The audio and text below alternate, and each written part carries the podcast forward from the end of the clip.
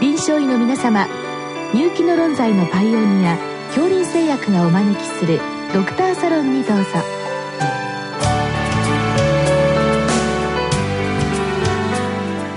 今日はお客様に順天堂大学腎臓内科専任准教授合田智人さんをお招きしております。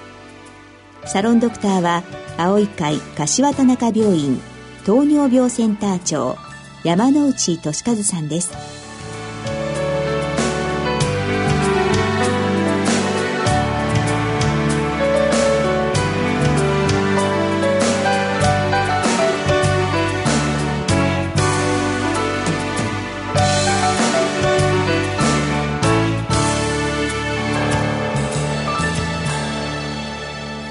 合田先生、よろしくお願いいたします。今日は東京都世田谷区の先生からのご質問ですが、まあ、糖尿病の腎症管理。まあ、ご質問は、まあ、いわゆる腎症4期といったあたりで、まあ、クレアチニンが1.89、EGFR が27といったあたりのところでございます。まあ、こういったケース、実は我々糖尿病の専門医も本当に頭抱えていて、かつ年々やはり増えているような気がいたしますので、まあ、今日はそのあたりの管理について少しお伺いしたいんですけど、はい、まあ、まず先生があの今よく話題になっておりますのは糖尿病の、えー、腎臓障害まあ、これはあの、まあ、DKD 腎子球体硬化症ですねこの系統のものおよび糖尿病の腎症クラシックなもの。まあ、ここのあたりの、まあ、厳密な意味の区別ですね。このあたりからお話伺わせていただきますか？はい、わかりました。あの、やはりこの糖尿病性腎臓病って言われる、いわゆる DKD の概念っていうのが最近こう、よくもてはらされるようになってきたんですが、まあ、この DKD っていう概念自体は、まあ、腎臓病の障害の病態にまあ、糖尿病が部分的に関与していればっていう形で捉えられております。なので、まあ、糖尿病性腎症をですね、全体的に包括するような概念というふうに考えていただければいいと思います。で、まあ、具体的に申しますと、やはり、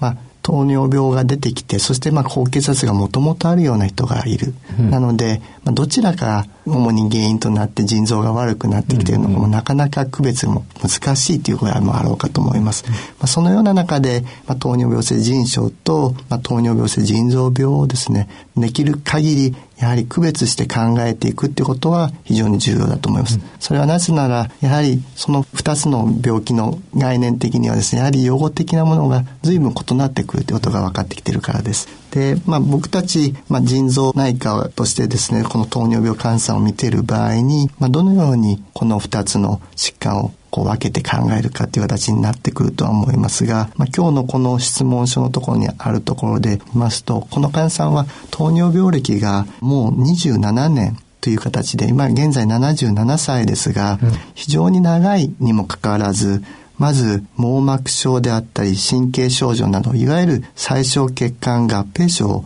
持ち合わせていないっていうのは少しあのいわゆる非典型的な状態であろうかと思います。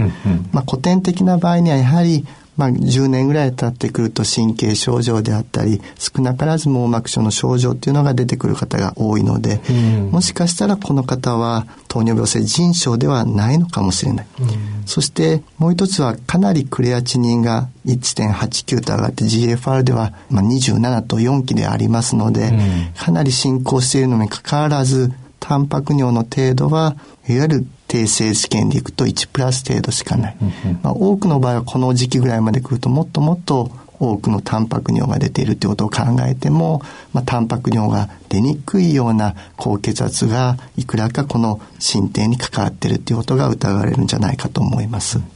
まあ、いわゆる腎子球体硬化症的なそういった側面が前面に出ている可能性もあるとおっしゃる通りです。ですね。はいこの先生、まあ、二つの病系ですね。まあ、糖尿病、まあ、クラシックな意味での糖尿病性腎症ですね。狭い意味のと、まあ、硬化症がちょっと混じってきた腎臓障害ですね。これの鑑別というのは、まあ、一つは今、おっしゃいましたアルブミン、タンパク尿、まあ、こういったものが進行がどうかということ。あのもう一つあの昔から、えー、進行のスピードに違いがあるということが言われております。これもまた事実なんでしょうか？はい。やはり一般的には、やはりタンパク尿がたくさん出ている古典的な方が進行度は早いと言われております。しかしながら、まあその中でもやはり糖尿病の患者さんっていうのは多様化してきておりまして、進展するスピードっていうのは、いわゆる患者さんごとにかなり異なりますので、まあ、いわゆる腎機能の低下するスピードがどのぐらいなのかっていう、年間どのぐらい GFR が落ちているのかっていうのはしっかりとこう管理して見ていって、まあ、この方の予後っていうものを推測することは重要かと思います。まあ、逆によくあの昔から加齢性の腎臓障害ですね。これは比較的、まあ、進行が遅いということだったんであります、はい、まさにこの症例ですね。クレアチニンが2前後になった場合この先、まあ、糖尿病ですと、もうすぐ透析代と、まあ、患者さんや家族には言っておかないと、急に進行すること結構多いんですけれども、この加齢性のものはもっとゆっくりとしてると考えてよろしいんでしょうか？はい。あの、基本的には、いわゆる典型的な古典的ないわゆる糖尿病性腎症と比べると進行程度っていうのは緩やかだと考えられておりますし、まあ実際、まあかなりこう20、30の GFR でも長くですね、こう、透析に至らない症例ということは経験することはございます。ただそれは全てがそうだとも言えないとは思うんですが、いかがですか？おっしゃる通りです。やはり、あの、昨今、いわゆるその、糖尿病がベースじゃなくても、いわゆる高血圧ベースの腎硬化症と言われる患者さんっていうのは非常に増えてきております。うん、なので、まあ、いわゆる高齢化とともにですね、この高血圧ベースの腎障害っていうのは今後も増えていく可能性があろうかと思いますので、十分注意していく必要はあると思います。うん、まあ、個人差もあるということになりますね。そうですね。はいさて、その、この診断、もうちょっとこう、客観化できないかっていうのもあるんですけれども、例えば腎臓の形態なんかでの差といったものはあるのでしょうか？はい。全体的にやはり腎機能が、いわゆる古典的な糖尿病性腎症と比べますと、いわゆる DKD と言われるものでは、高血圧のベースが強くなってきますので、腎臓のサイズは小さくなってくる。特に皮質の方は薄くなってくるというのが特徴的でございます。これは超音波でもわかるもんなんでしょうか？はい。超音波でも比較的慣れた人であれば簡単にわかるとは思います。うん、ただまあ、なかなかあの、えー、慣れてないとこれ分かりにくいというか、サイズだけで、えー、レポートが来ることが多いようなんですけど、このあたりどうなんでしょうか？そうですね。まあ、一般的にもう8センチ、9センチ、まあ、これも心臓の大きさ多少は個体差違うとは思いますけど、やはり10センチを切ってきてですね、7、8センチとか、そのあたりはかなり萎縮してきてるんじゃないかっていうふうに捉えてもいいと思います。うん、CT などの方が、まあ、より分かりやすいとも言えますですか？そうですね。CT も非常に今簡単に取れることができるようになってきてますので、まあ、CT で確認するっていうのはより簡便かとは思います。うん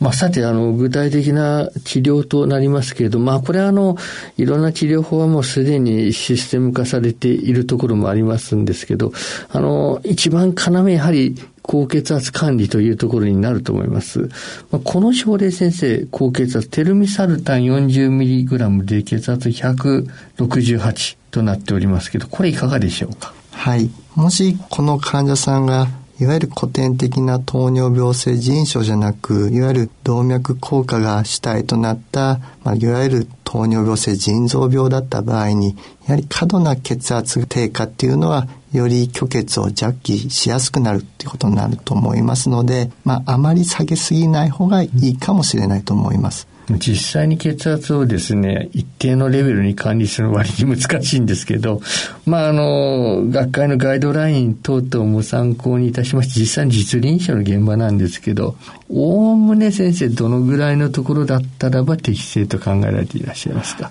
もちろん年齢にもよろうかと思いますが、まあ、この77歳高齢であるということを考えますと、まあ、一つの目標としましては、まあ、妊用性があれば朝の血圧でですね、140の90未満を目指していきたいというふうには考えております。下げすぎも良くないからということで、はい、まあ大体120から140ぐらいというのが一つの目安と見てよろしいわけでしょうね。そうですね。難治性が結構あるんですけれども、これに対しては先生はどういった対応されてますですか？ここれなかなか下がりにくい人っていうのはやっぱり下がりにくいんですが、はい、まず一つはやはりその原因として過剰な塩分の摂取がないかっていうことはもう一度確認する必要はあろうかと思います。まあ、その上でやはりこのまあ、ベースとなるような、まあ、主にこう ASARB と言われるような高圧薬に加えて、多くの先生方はカルシウム拮抗薬、うん、まあ、このどちらか2剤をですねファーストチョイスあるいはセカンドチョイスとして使われていると思います、うん、まあ、この中でやはりあのコントロールできないっていうのは何になってくるんだと思いますが、まあ、そのような場合には、まあ、むくみが非常に強い場合には少量の利尿薬いわゆるループ利尿薬を投与する形もありますし、まあ、あまりむくみがないような場合には、まあ、アルファ拮抗薬、まあ、もちろん心臓がですね少し問題があって狭心症であったり心筋梗塞後であればおそらくもうすでに入っているかと思いますがベータブロッカーということも視野に入れて検討します。まあ中に、まあね、フロゼ状態になってきて、かなりむくみひどくなってくるというケースあります。まあこれフロセミドがよく使われていますけど、このあたりの使い方はいかがなんでしょう？そうですね。あの、やはりこう、過剰に使いすぎて、やはり、まずその血管内脱水をさらにこの煽るような形になって、まあ、腎機能がさらに悪化するっていう場合もよく経験されると思いますので、まずは少しの量の、まあ、少量から始めて反応を見るっていう方がいいんじゃないかと思っております。あそうですか。まあ、いっぺんに大量に使わないようにということでございますね。そうですね。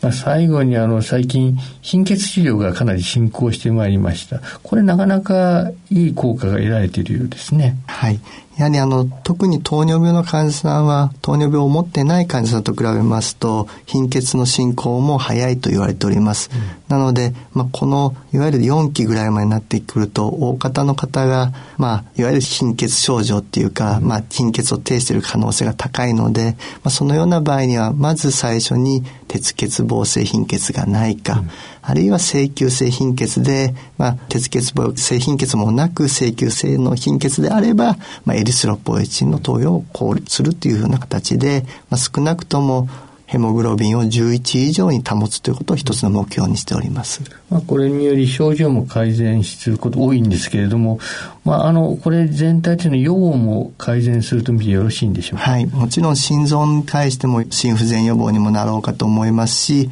腎臓の機能低下の役立つと考えられております。どうも先生、今日はありがとうございました。あります。